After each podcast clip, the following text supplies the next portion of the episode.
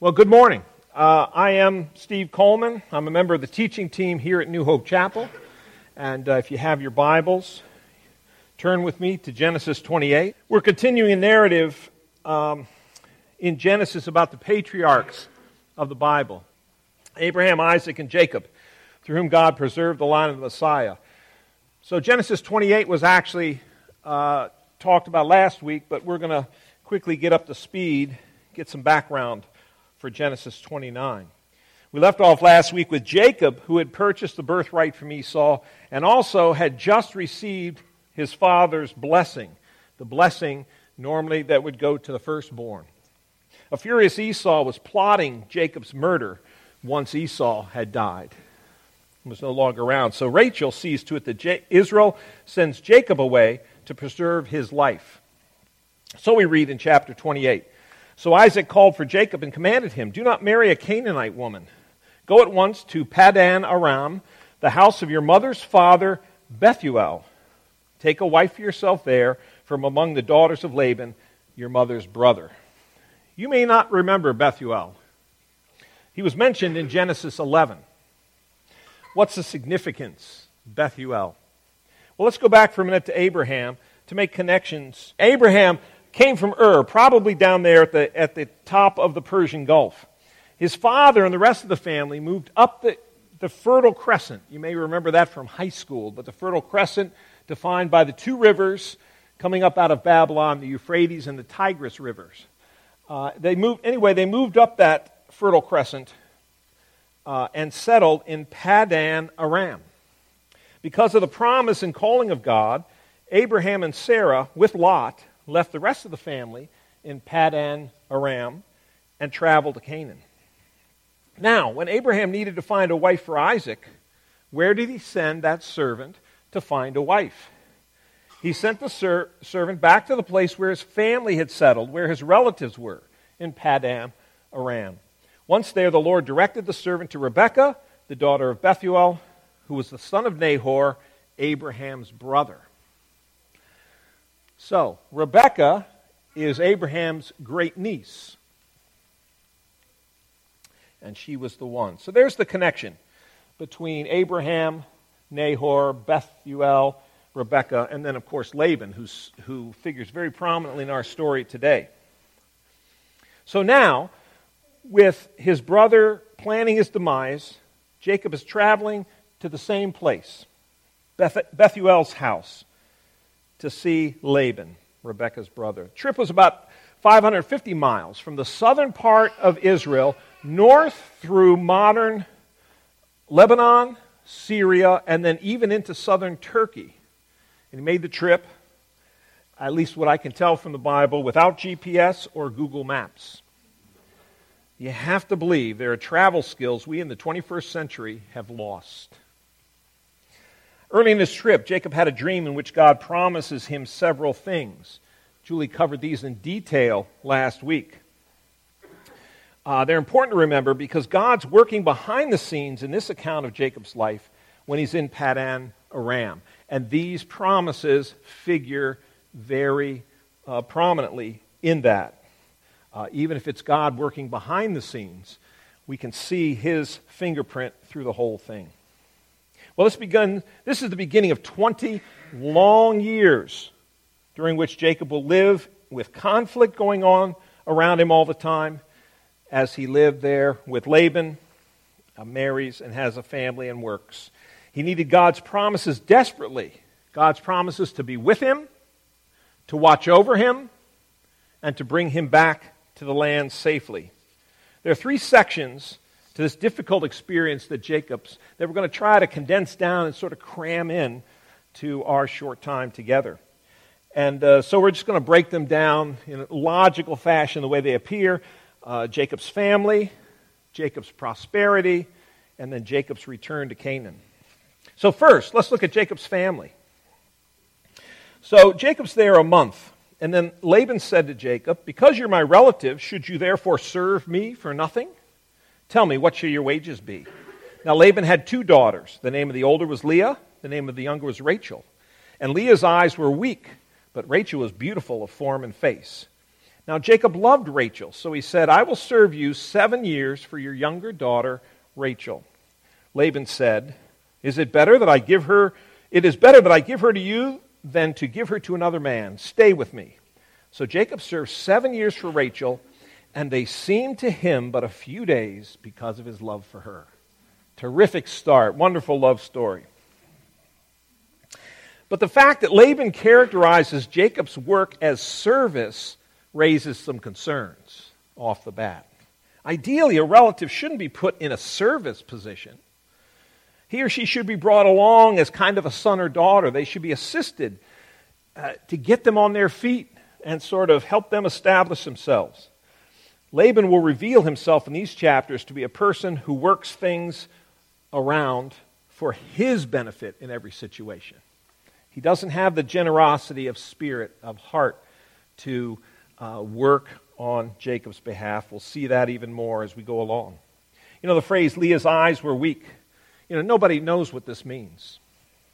So, we don't know. But it's clear that somehow she was appeared less desirable to Jacob, and that Jacob loved Rachel. They seemed like a few days because of his love. That's just the greatest part of this story because it really sets us up to sympathize with Jacob in his agony when he discovers Laban pulls the rug out from under him and on his wedding night switches daughters on him. Jacob works seven years for Rachel and wakes up in the morning after the wedding to discover he's married to Leah. Unbelievable. Laban's reason for the switch was that their local customs did not allow a younger daughter to be married before an older one. Heartless. Even more so, Jacob is now has to work another seven years for Rachel. The text indicates that he got to marry Rachel right away. He just had to work seven more years after working for no wages other than paying for his bride. Seven more of those years where he was working as a servant, not storing up anything. The Bible doesn't tell us how long these years seemed to Jacob. Probably longer than a few days. But it sets the tone for Jacob.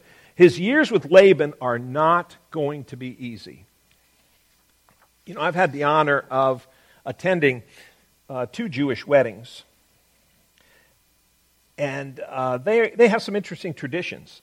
Before the ceremony at one in particular, we were all ushered into the room next door to where the wedding was being held, and the bride and groom signed the customary Jewish marriage contract.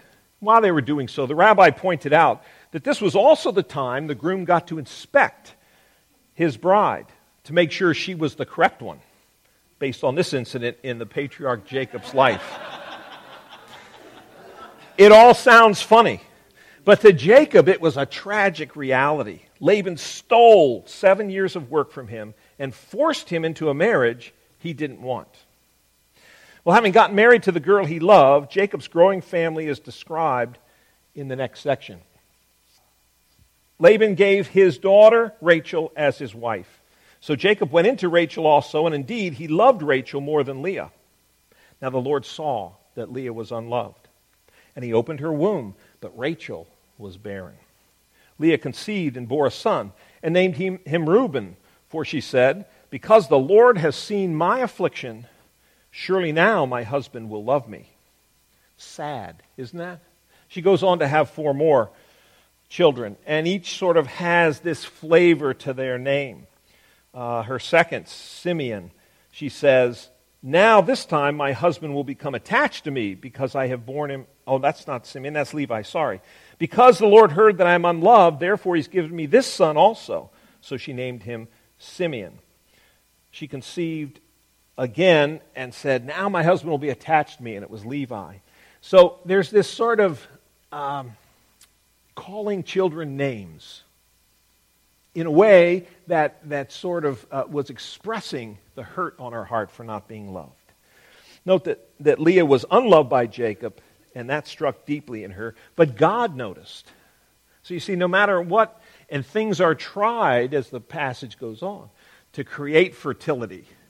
I try some, um, some superstitious techniques, but you know, God is the one that who determines children. And God noticed Leah and gave her these four. So we have Jacob married to both Leah and Rachel, Reuben, Simeon, Levi, and Judah. You can already recognize that we're talking about the 12 tribes of Israel. This is where they start. Well, Rachel is jealous and angry, and she takes it out on Jacob. We read, she says, Give me children, or else I die. Jacob's like, What? Me? Am I in the place of God who has withheld children from you? So it looks like the honeymoon apparently is over. Two more children are born to Jacob, but they're not by Leah. Rachel's jealousy is strong enough for her to have her handmaid, Bilhah, bear children in her name, much like a surrogate situation, like Sarah did getting Abraham to have Ishmael with Hagar. It's sad, really. Given, give a listen to the names Rachel gives to these children. When Dan was born, she said, God has vindicated me and his name is He Has Vindicated. Naphtali, she said, I have had a great struggle with my sister and won. My struggle is what Naphtali means. Imagine growing up. Hi, I'm my struggle. my mom named me that because she was like really torqued off at these other four boys and then their mother. It, it uh, was just a bad place to grow up. No marital bliss for anybody in this situation, and a toxic home environment to some degree at least. Uh, but for Jacob, coming home from a long day at work dealing with Laban, there's conflict everywhere in his life. He's got problems, he's got pressures. Moving on, Leah was not to be outdone. She used her handmaiden, Zilpah, as a surrogate also. So Gad she had Gad and Asher. Gad means what good fortune? And then Asher. The women will call me happy. Happy. So things are, things are getting tenser. Uh, Leah, and, and to make it worse for Rachel, Leah now has three more children. Uh, one is Zebulun. She said, Now my husband will treat me with honor. Zebulun probably means honor, although we don't have a real good connection historically there. Do you see how she is still chasing significance and trying to overcome the fact that she doesn't feel loved by her husband? So, lots of tragedy still going on in this story of Jacob. Seems like he can't get away from tragedy, and it seems like the people around him can't get away from tragedy. Well, God remembered Rachel She'd been crushed in this contest with Leah in the, in the, in the effort to be a better mother than the other. But God remembered her and gave her a son. She had the son Joseph. God has taken away my disgrace. May he add another son, is what Jacob means. Uh, Joseph means, I'm sorry. May he add another son. And God does add another son, Benjamin, but not up in Padan Aram. Benjamin is born once uh, Jacob and his clan are down in Canaan again. Once Joseph's born, Jacob announced that he wanted to take his family and leave and go back to Canaan. Laban objected and encouraged Jacob to make a deal on wages.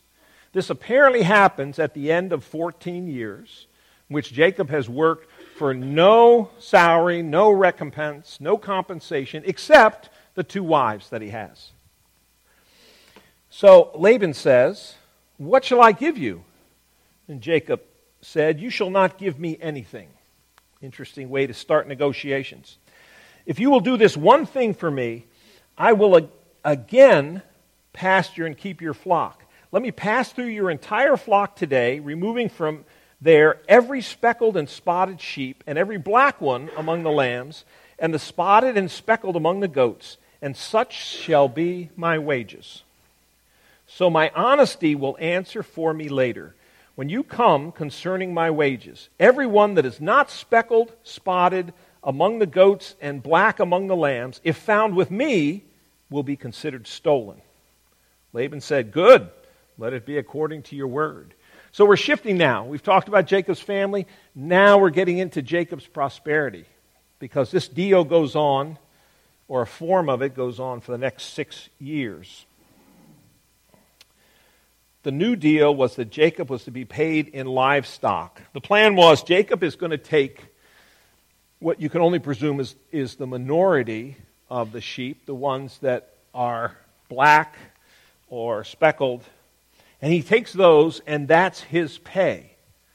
The other ones, the white ones, are Laban's flock. And then whatever lambs are born that are white, that's Laban's. Any that are born speckled or black would be Jacob's. And uh, this works out miraculously for Jacob. The flocks produce speckled and spotted animals in great numbers. So, as is unreasonable, Laban saw the flocks producing lambs and kids for Jacob. He wasn't content. He changed the deal. He took the speckled and he said, I'm taking the speckled and spotted lambs and goats for myself. And Jacob, you get the white ones. Well, of course, God then caused the flocks to produce only white offspring, and Jacob's herd increased. Of course, God, uh, Laban changed the deal again and again and again. We read 10 times over six years. Laban changes the deal in order to come out ahead and Jacob to come out behind. But God watched out for Jacob. That second promise, I will uh, watch out for you. God watched out for Jacob, and Jacob became very prosperous. There came a time that God told Jacob to return to Canaan. So Jacob got prosperous. Uh, uh, every time Laban changed the contract, Laban would get just a few animals and so Laban's herds were not doing well. And Jacob's had expanded greatly. It says that he had uh, women and men that he hired on. He bought camels and bought donkeys in order to have them work their herds because they were so big.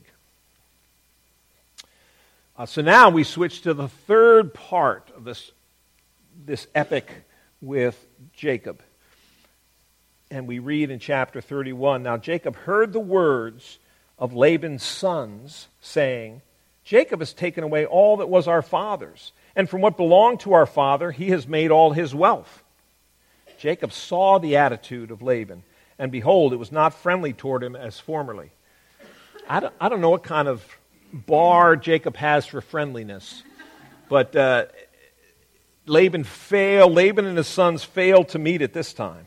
Then the Lord said to Jacob, Return to the land of your fathers and to your relatives, and I will be with you. Back to promise one. And also, bringing in the third promise I will bring you back to the land. God's keeping his promises. So Jacob sent and called Rachel and Leah to his flock in the field and said to them, See, I see your father's attitude, that it's not friendly toward me as formerly but the God of my father has been with me. You know that I served your father with all my strength. Yet your father's cheated me and changed my wages ten times. However, God did not allow him to hurt me. Uh, skipping down to verse 9, I already took it out of there. So given them to me. Uh, God has taken away your father's livestock and given them to me. Then the angel of God said to me in a dream, I am the God of Bethel, where you anointed a pillar, where you made a vow to me. Now arise, leave this land, and return to the land of your birth. That pillar in Bethel, that was the pillar that Jacob set up when he, as we learned last week, received a dream from God where those very promises were given. So God's connecting Jacob right back up to those promises and says, I'm bringing you back to the land of your birth.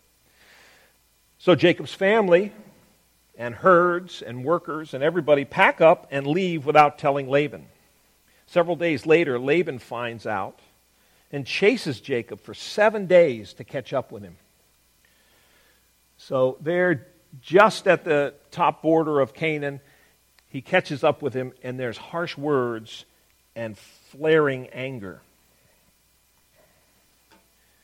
just before they meet, God appears to Laban in a dream and said to him, Be careful that you do not speak to Jacob, either good or bad. Sort of the, an idiom in the Old Testament to, to mean, be real careful what you say. Uh, yeah, you know, don't bring any harm to him. Don't mess with him. Uh, you just be real careful. So when they met, Laban said to Jacob, What have you done by deceiving me and carrying away my daughters like captives of the sword? Why did you flee secretly and deceive me and did not tell me so I might have sent you away with joy and with songs, with timbrel and with lyre? Then Jacob became angry, contended with Laban. And Jacob said to Laban, What are my transgressions? What is the sin that you have hotly pursued me? These twenty years I've been with you. Your ewes and your female goats have not miscarried, nor have I eaten the rams of your flocks. That which was torn of beasts, I did not bring to you. I bore the loss of it myself.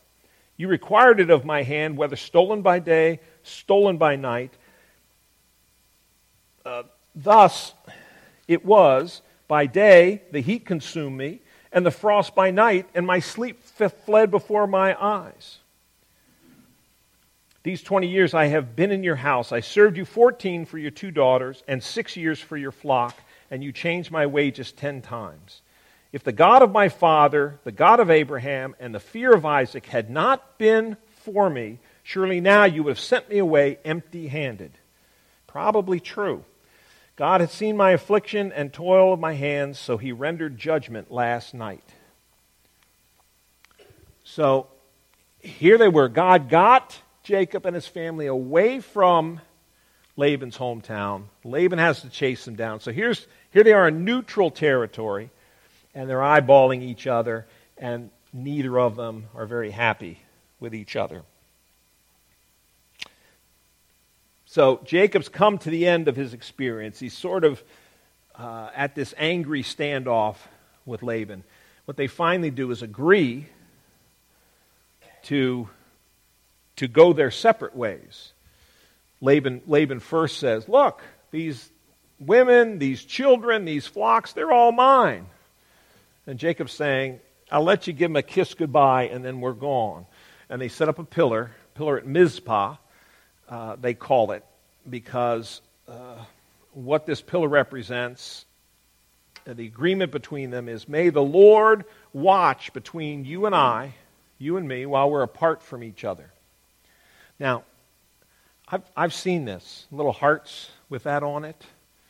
Uh, there, there's a picture uh, on, uh, on the internet of a guy looking doe eyed, holding this sign with that verse quoted on it. Probably something he shot then through Instagram to his girlfriend.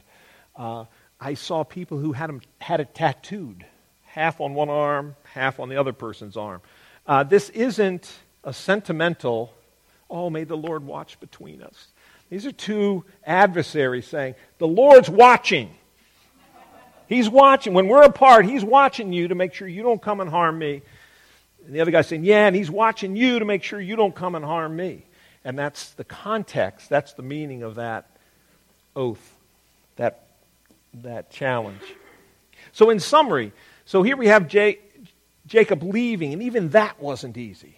That was a challenge. And there's some other details in the story that we could go on with about this. But Jacob had this, this period with his family marred by Laban, uh, marred by, by problems with his beloved Rachel and between the women and in the family in general.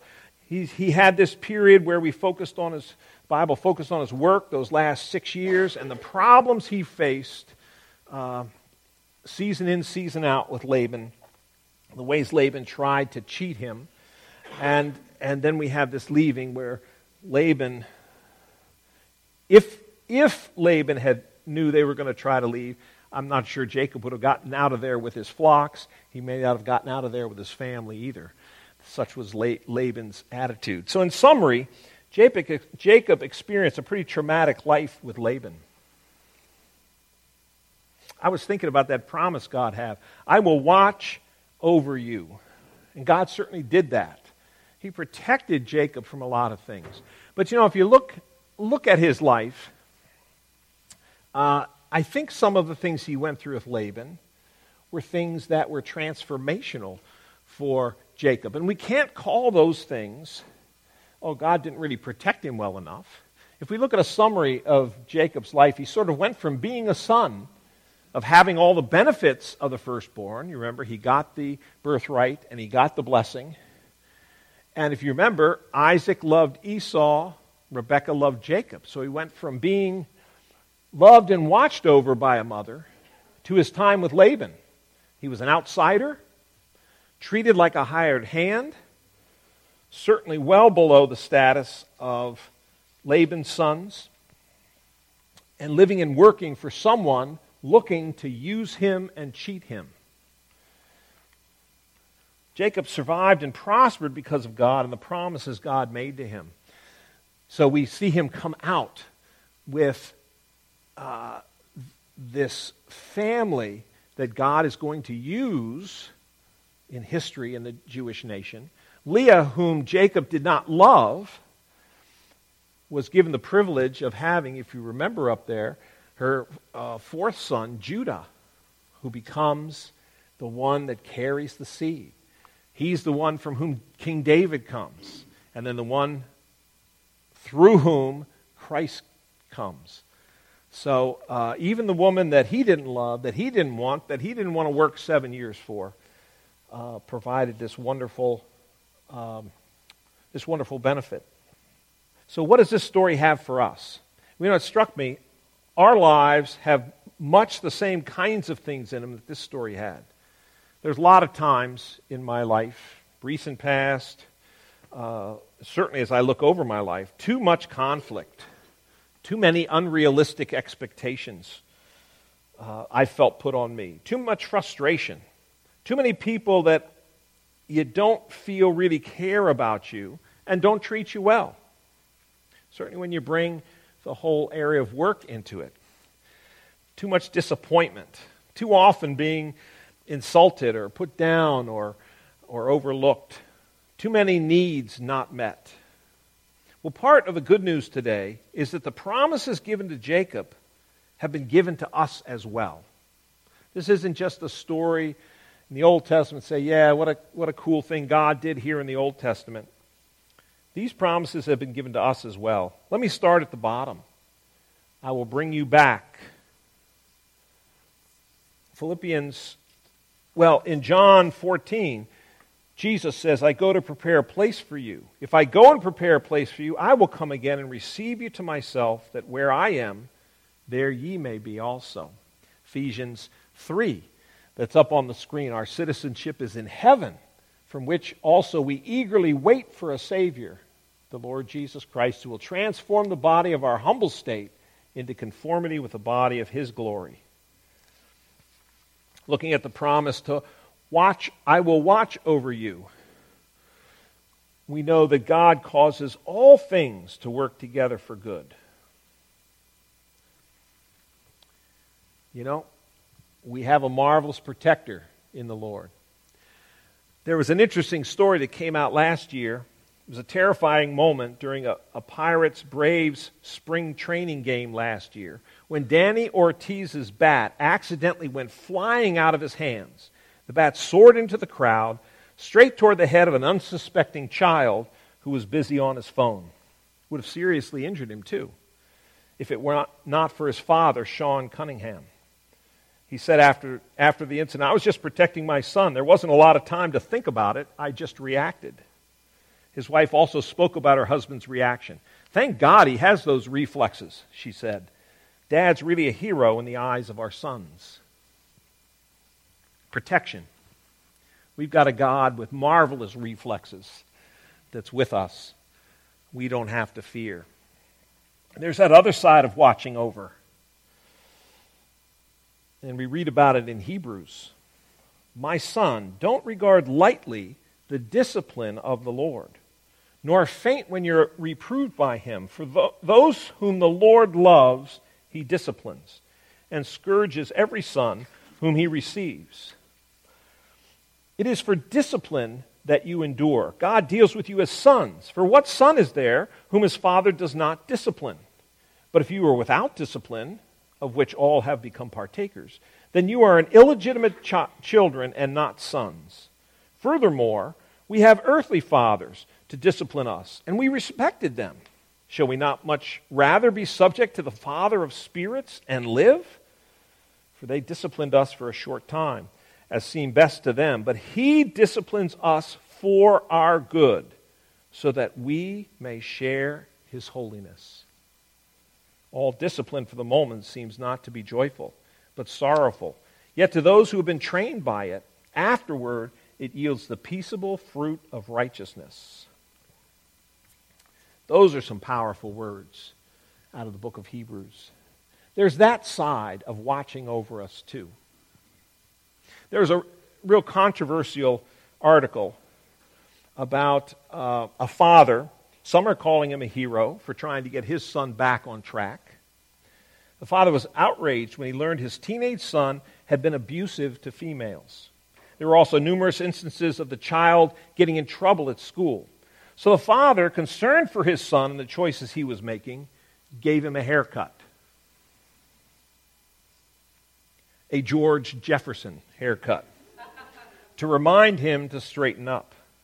I don't know what else the father had tried, and many people were concerned about this as a form of discipline. But the point is that loving and watching out for someone may mean stepping in and bringing uncomfortable things into their lives. That's what Hebrews was, was trying to get at. This is watching out for someone as well. And God does that for us too. He's watching out for us as well. And we need to be looking at our lives and asking as we go through it, what is there that God may be trying to teach us through this? I'm sure Jacob, in being forced to serve for seven years for Rachel, end up serving seven more years, uh, that he had to learn some discipline. He talked about the fact that Laban was a hard taskmaster. Remember when he said, I had to, I had to watch them during the day when the heat consumed me, and at night when the frost consumed me, sleep fled from my eyes. Because Jacob was bearing the cost of any loss. Uh, I think Jacob learned a lot of discipline there, a lot of hard work, a lot of humility, a lot of the good things that God looks for in us. And his goal is that we might share in his holiness. You know, that, that last one, uh, I will be with you uh, I just cite Hebrews chapter 13. Make sure your character is free from the love of money. Willie, this taps in a little bit to your question last hour in our Bible study of, of um, how do we get ahead in the world if we're not looking out for number one and working hard there. The writer of the book of Hebrews says, Make sure your character is free from the love of money, being content with what you have, for he himself has said, I will never desert you, nor will I ever forsake you. So we can confidently say, The Lord is my helper. I will not be afraid. What will man do to me? You know, and that's part of the answer we kicked around in our Bible study as we were uh, talking with Willie. And if you remember, Jacob, after learning these hard lessons, came out of Padan Aram with massive flocks of sheep, in spite of everything that Laban did to try to rob him of that. Jacob said, I dealt honestly with you. I took the loss when, when there were problems in the herd. I acted honestly and honorably. And God rewarded that. God made things happen so that they worked out. Well, God's promises are true, and He keeps His promises. He kept them for Jacob, and He keeps them for us. Let's pray. Lord, we want to thank you for this opportunity to share in your word. We pray that uh, we might remember your promises. I thank you that you're a God who looks out, takes care of us, both in protecting us and in giving us just what we need. Thank you. In your name, amen.